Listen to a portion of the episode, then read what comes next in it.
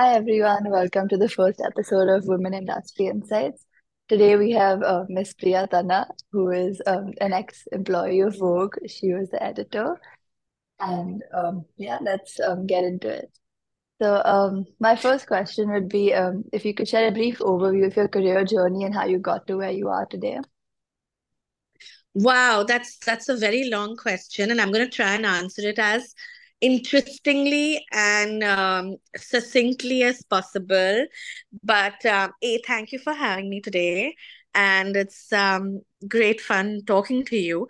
So I think my career, if I have to put numbers to it, eh, I would say I'm in my 30th year of my career right now, and um, pretty much unlike uh, your generation when i completed my graduation i didn't really know what i wanted to do i was toying with a couple of ideas and one of the ideas was um, to study jewelry designing because i come from a family of uh, jewelers and diamond merchants However, I realized pretty much in the first week that this was not something I was interested in because I kept falling asleep at the desk. Uh, so definitely that was a strike for me. Then, of course, I even wanted to do advertising because I'd always been interested in words and, you know, newspaper and communication and all of that. However, I think I came from a fairly conservative family where my parents weren't very keen for me to traipse off to different different places to shoot ads. And you know, I'm talking about 30 years ago, and that was a very different time, right? Um, so then I did what I know best, and probably the one skill set that I had cultivated all through my uh, younger days was reading. And as a person who reads a lot, I think you're just better at expressing yourself through words than uh, others are. So I used to be the editor of my school magazine, interestingly, and I used to be the editor of the Rotaract magazine when I was in college. So I took up an internship at a local newspaper called Afternoon Despatch and Courier, which was then edited by Mr. the late Behram Contractor, who went on to become my mentor uh, I still remember I walked in for the interview and I was chewing gum and I had I was wearing these t I was wearing a t-shirt and these short shorts and he's like, "Do you think you've come to a school picnic?" And I was like, "No." and he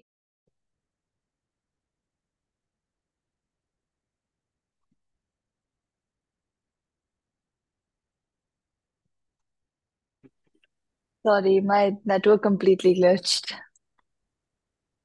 Do you want me to start from the beginning or? Uh, no, I think uh, where you left off should be fine. You sure? Yeah. Okay. So I joined him as an intern and um, he asked me which beat I wanted to cover. And it's so unique and interesting now in hindsight, but I chose crime. I wanted to be a crime Yeah. reporter and I wanted to see, I think I'd read too many crime novels and like any other curious, you know, youngster, I wanted to know what the underbelly of the city was all about. And you know what? It was very intense. Um, I did it for about six months, but then I very early on realized that A, it wasn't necessarily safe. Mhm. And B, um, I was beginning to get very, very interested in a whole bunch of other subjects. So I started off as an intern. I ended up being there for six years, where very early on he gave me um, this 12 page supplement to edit every Thursday called Women's Extra. And remember this that I had no formal training in in in in uh, communication or journalism. So I learned as I went along. I learned how to copy edit. I learned how to present a story. I learned how to write a deck. I learned how to write headlines. Um, I learned how to interview people. I learned how to lay out my own stories on my pages and edit 12 pages or 16 pages every single um, week. And I was with them for about six years. Then I moved on to launch and be a part of a dot com startup, which I think was very early for its days then. One of the financiers went bust even before we launched. And I moved on. That was a brief one year stint. I moved on to Bennett Coleman, that's the Times of India group. And I launched Femina Girl. And I also edited a whole bunch of their supplements. I used to be the editor of the Watch magazine. I used to um, I had launched um, the A list. I had launched um, a whole bunch of supplements.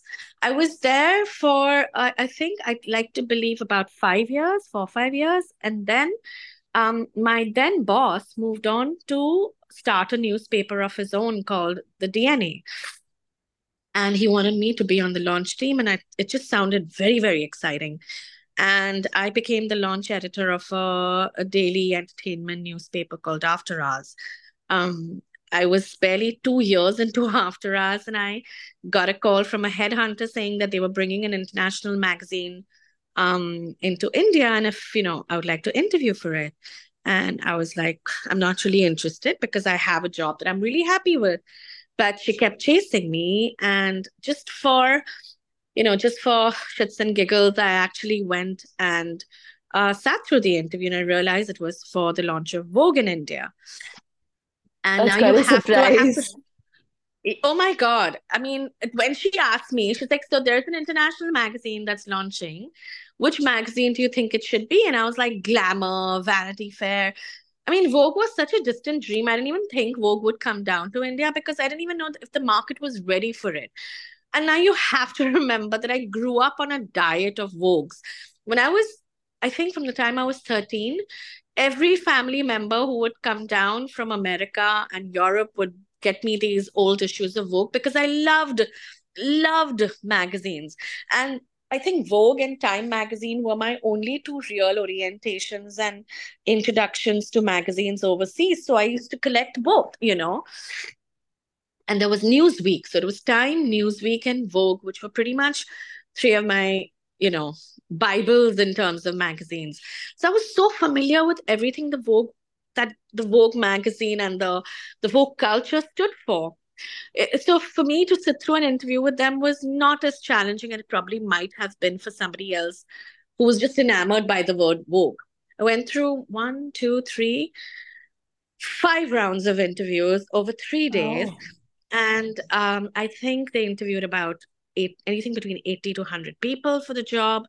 I got the job, and when I got the job, I was the youngest editor of Vogue in the world because all the other editors were in their 50s and I was just 33. I was that with them amazing. for about yeah, it was very exciting.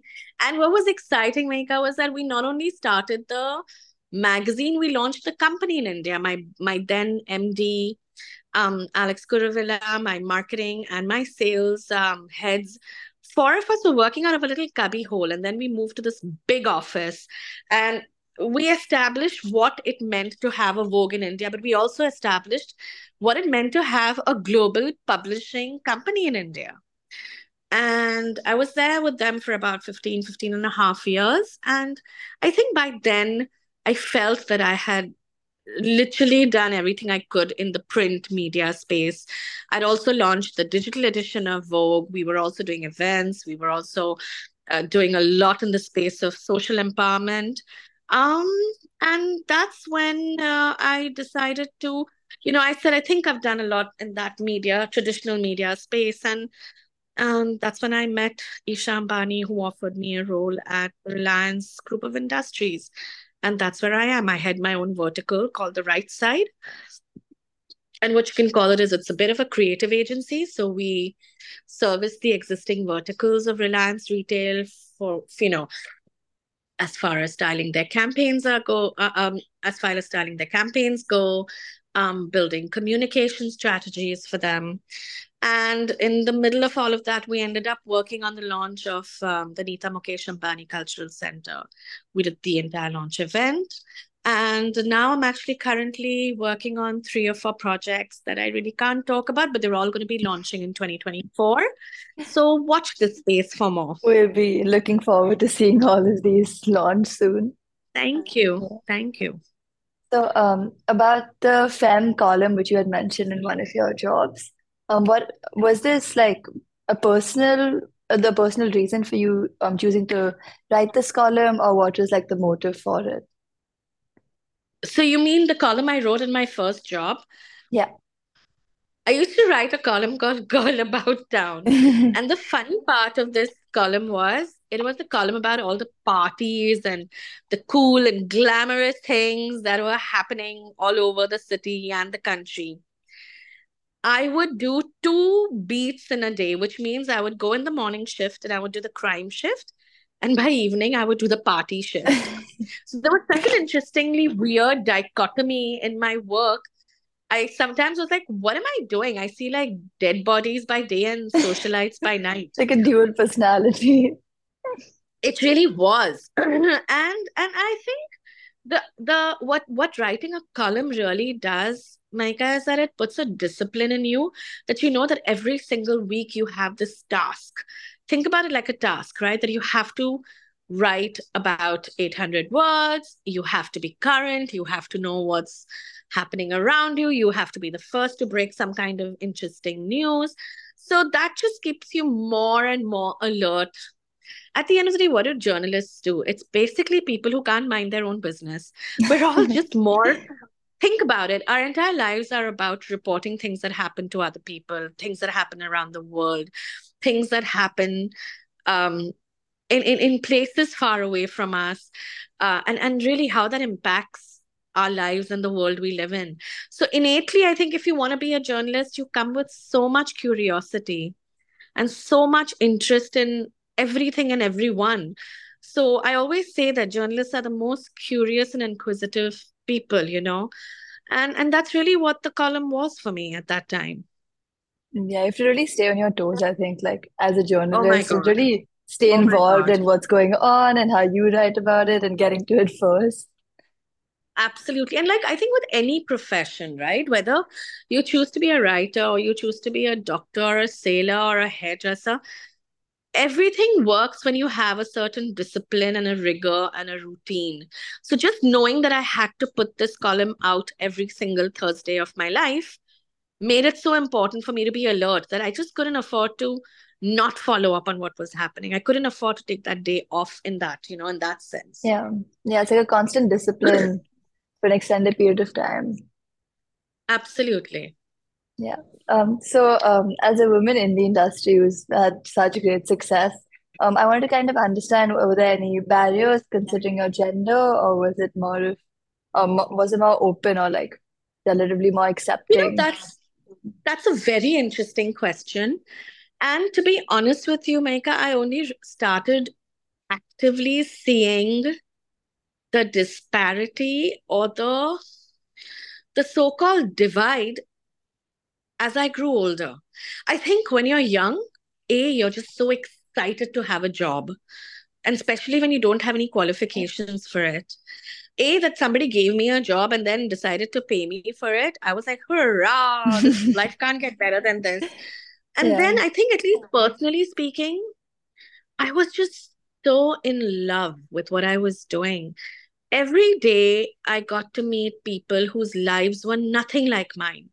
I would meet them all. I would meet designers, I'd meet socialites, I'd meet criminals, I'd meet chefs, I'd meet um, politicians, I'd meet it's a world of uh, women, like women activists. And you know, our lives are, at least the life I grew up in, this very, very safe, protected, conservative bubble of a family that I lived in. This was like such a different life i for me every day was like a new surprise meeting a new sort of a person, understanding how this world works in a differently unique way. So I never thought about male, female, gender. And even if that did exist, I don't think it really bothered me because all I wanted to do was go out and get the next big story. So I think when you're A in your work, head down, and, and let's be also honest. I was living with my parents. So my next meal on the table was not coming from my salary. I wasn't providing. Mm. And I think that's also when you feel less of it. And we'll be, let's be honest. I think when you know from the beginning that your salary is going to run a home, you think differently about your job. You think differently about things like divide. You think differently about things like, am I being paid to the best of my ability or am I being paid less because of my gender? And and you know what? I was just very, very fortunate that I didn't have that problem. Having said that, I honestly worked my butt off. I have never taken it lightly that I came from a certain family of privilege. I worked like my life depended on it. because that was just my work ethic that I, I I felt like whatever I do, I have to do it for myself. Interestingly, as I grew older, I don't think I face the disparity very openly or in your face. I think you face it subliminally, at least in my line of work, where you know that men in, in, in, in higher positions do get slightly uncomfortable when you are, firstly, you're young. Yeah. Then you're in a high position. I still remember, and I won't take names because he was a an advertiser who had come down from America, and he met me at a party, and he said, "Oh, you know, um, so who's your who's the main editor of your magazine?" And I was like, "It's me." He's like, "No, no, no." He's like, "Like who's your boss editor?" I'm like, "That's also me." And he's like, "But you look like you know you've just come out of college, and are you sure?" And I was like, "Well." If you didn't meet me, but you saw my work, you wouldn't be asking me this question. So the truth is, it is there, right? I mean, you hear about it, you read about it. Um, people who have been less fortunate than than me have experienced it. But you know what? The dialogue is changing. You, you know what? When you choose to work, and this is this all depends on the kind of company you work for and the people you choose to work for. I think we now live in a world where everything is so much more vocal so much more open, so much more transparent, and so much more accountable. Yeah. If I was paid less than a male counterpart 20 years ago, I don't think I could have done anything about it. But now, the biggest companies in the world have HR resources that are focused only on providing gender equanim- equanimity at work. I'm very, very lucky to work for a company where we have a massive woman force. So I don't feel it, but I know it's there. And I know that the choices you make in terms of who you work for, what kind of questions you ask when you are being hired for a job, the kind of work you do into understanding if you were starting out and a man was starting out, would you and he be making the same salary? Um, how are you being appraised? How are you getting a hike? are you being made to sit at the same table where all the big boys are sitting i think so much of this is so much more open today that i think we're moving yeah. into a far more transparent world today than we were 20 years back and i just feel happy for your generation who's going to get into their own careers that you know you would probably have less of this to deal with and if you did then you know you have to make the right choices like you know you can't afford to not talk about it. You can't afford to just swallow it because it's comfortable. You know, you can't just say it's okay because you don't need it. Yeah. It's a responsibility not just to you, but to your like, to your gender, to your sisterhood that you we all need to express ourselves. And I often find this, Meka, that a lot of the disparity is there, but a lot of the disparity gets you get away with it because women tend not to express themselves when money is concerned where position and power is concerned we are almost there's a certain conditioning where we almost feel guilty to be ambitious yeah. we almost feel guilty to say i'm better than the man at this job we feel like we're going to become too ambitious and you know too bossy and too like um, you never know aggressive. how it's interpreted by those around you. It's always but the same like, thing. Yeah, but the same thing a man does, then he's just alpha. Strong. It's all the labeling, no? He's just so, so alpha. He's so confident. He's so in charge. But the same thing if a woman was to do, then she's being bossy and she's being aggressive. So I feel the labeling exists, but I feel you have to feel comfortable to talk about it. Yeah, you have to put yourself out there and feel confident yeah. in how yeah. you are and what you are doing and what you deserve yeah, as I a woman in the industry. I think so. I think so. Yeah. I think so. Yeah. And um, do you have any key skills or advice for women apart from this who um, would want to go into this industry or any industry in general? I do. I do. I have actually two important things that were told to me that have stayed with me forever. And the first is that literally, guys, I know we live in the age of gig economy and we live in the age of startups where people are becoming unicorn billionaires overnight. But in any form, there is no shortcut to success. There really isn't. And the only way this long cut is something you will endure is if you love what you do. Your end result can't be the money I make. Your end result is am I changing this industry in any way after having entered it? Am I changing a conversation? Am I creating any impact? Do I love this enough to see myself in it for the next 20, 30 years? Um, we spend so much of our time at work that if you don't love what you do, it can become very painful. And I think we are such a, your generation is so pro choice. Your generation is so much about expressing themselves freely and fully. Remember that you can only do something well if you truly love it. So that's the first piece of advice I'll give. And then the second piece of advice I'll give is as women, whether we like it or we don't like it, we are blessed with the childbearing gene.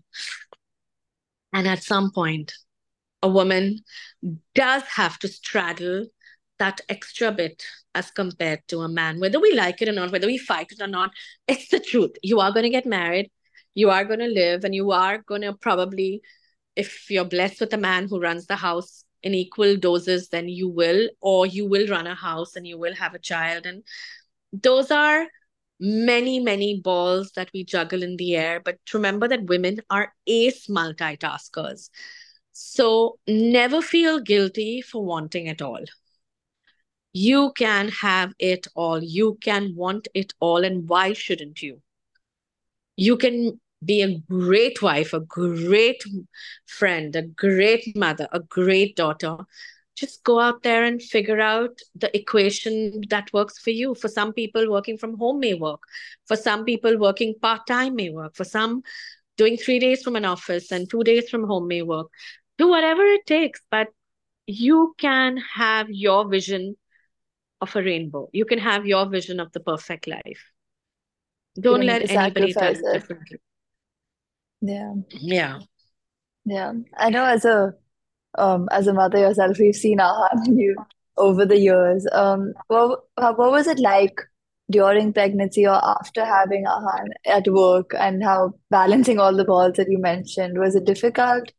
How It was what, um, very difficult, and I wouldn't lie. I want. I. I. I mean, I had the best pregnancy.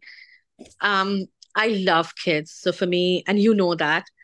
So for me, having having a a happy pregnancy was just, I didn't think it would be any other way.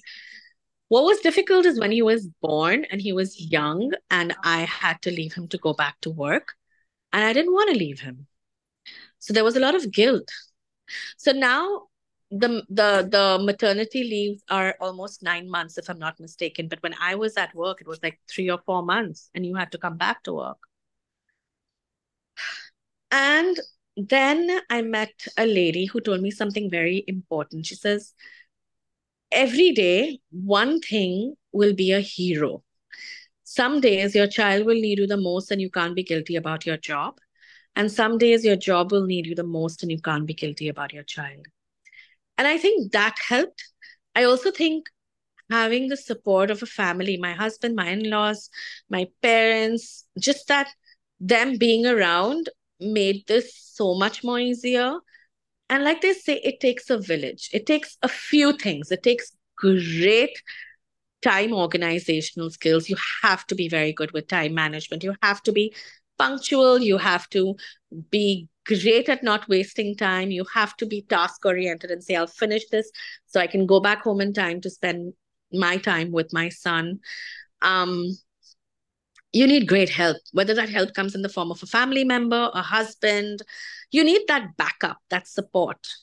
And I think today it's very important for children to see that both their parents are working. Why should they only see a working father? I mean, if that's what you want to do, I'm all about pro choice. If today all you really want to do is sit at home and have a manicure, pedicure every day, I mean, go for it. You do you.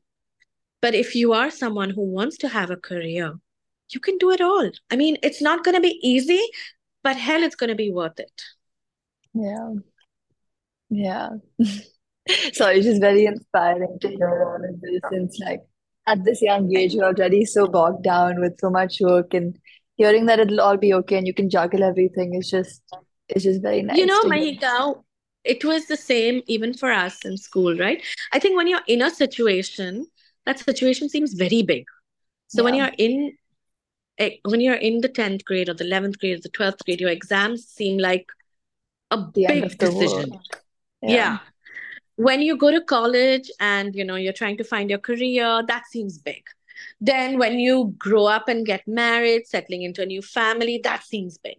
Then your child, that seems so at any stage, we have something that makes it a bit overwhelming for us, makes it a bit exciting for us, nervous, brings us some form of nervous energy. But you know, I feel like I cannot tell you that some of the most incredible people I have met in my life have all been women. And I am not saying this in the die-hard, burn the bra feminist manner, but I truly feel that women are so remarkable because of the ability we have to show resilience, to multitask, to juggle all our balls in the air, and to get it all done at the end of the day. I mean, how inspiring are you as a student? You're an athlete, you study, you have great grades, you you do art, you are a great daughter, a good friend, I'm assuming. So you're already a multitasker and you don't know it. You're already juggling all your balls up in the air. And I think, I also think a lot of it has to do with your mental makeup. If you're the person who's not going to take life for granted and say, you have that fire and hunger in your belly to say that, hey, I may not be able to change this entire world, but you know what? I'm not going to leave it the way I came into it. In my own way, whether it's small or big, I want to drive some change. I want to change some conversation. I want to bring my brand of whatever it is that I have to offer into this world. Then you just go out there and do it. It's that focus. You need that focus. Yeah. Yeah. I think also um as a woman have I think knowing as a woman that you have so many others who have the same story as you, or a similar story is so empowering. And like as you mentioned, you never spoke alone. to someone. You're never alone. And your You're experience is never never alone. alone. Yeah. And which is why I really believe in the magic of sisterhood. I mean, I am such a girl's girl. I have the best female friendships I have had in my life. I swear by them. And I feel that, you know, you always hear about women messing stuff up for women. But when you see women supporting women, that kind of magic is something else. And if you can find even that one person in your life who does that for you, you're blessed. Yeah. It- This, I, I've experienced that with my friends too. The female support and the female emotions for each other, it's just, it's unmatched. It's next level. Yeah. It, it just, next level. yeah. Yeah. Okay. I, I really love talking to you. This was, this is, it was a nice, um, it was a nice spin to hear the positive parts of being a woman in the industry. It's all, it's not all bad. It's not all doomed or all it's sexist. it's not bad at all. It's great. there's You such know amazing stuff that you can experience. and the other thing is what women are truly blessed with is EQ, which is this Yeah. emotional quotient. And today, the way the world is moving, the biggest companies and conglomerates are hiring people for their EQ. Why do you think more and more women are rising to the top? Because in addition to making those bucks and going out there and owning a boardroom, we also have that ability to care. understand, empathize, care, put ourselves in somebody else's shoe. And I think that that really is what makes us so damn beautiful and special. Yeah. It's a it's never been a better time to be a woman. In and out of the workforce, both is just amazing abil Yeah. qualities to have Yeah. as people. Absolutely. Absolutely. Yeah. Okay. Um, I think this I'm stretched. I'm it was it was lovely talking to you. Um, thank you so much for all your inputs, and the Zoom meeting is also ending.